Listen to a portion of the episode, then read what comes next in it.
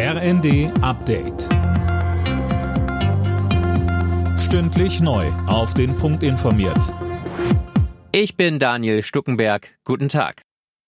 Die Finanzierung steht, jetzt soll das Deutschlandticket auch so schnell wie möglich umgesetzt werden, fordert der Städte- und Gemeindebund. Mehr von Jana Klonikowski. Hauptgeschäftsführer Landsberg sagte der Rheinischen Post, er hoffe außerdem, dass es das 49-Euro-Ticket nicht nur im nächsten Jahr, sondern auch länger gibt.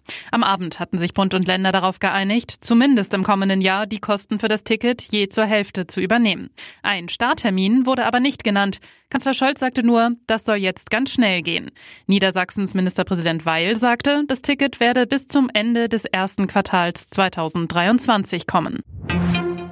Die Digitalisierung in Deutschland muss schneller werden. Das haben Bundesverkehrsminister Wissing und Wirtschaftsminister Habeck beim Digitalisierungsgipfel in Berlin erklärt. Dabei helfen soll eine nationale Datenstrategie, damit Daten einfacher bereitgestellt und genutzt werden können.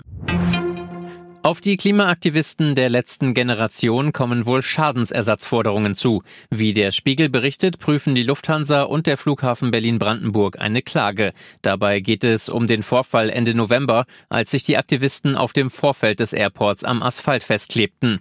Laut Lufthansa mussten rund 30 Flüge gestrichen, verschoben oder umgeleitet werden. Auch gestern gab es an den Flughäfen Berlin und München Aktionen der letzten Generation.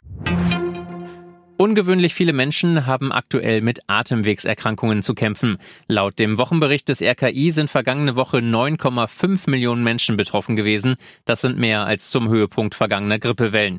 Der Beginn der Corona-Winterwelle zeichnet sich demnach bislang noch nicht ab.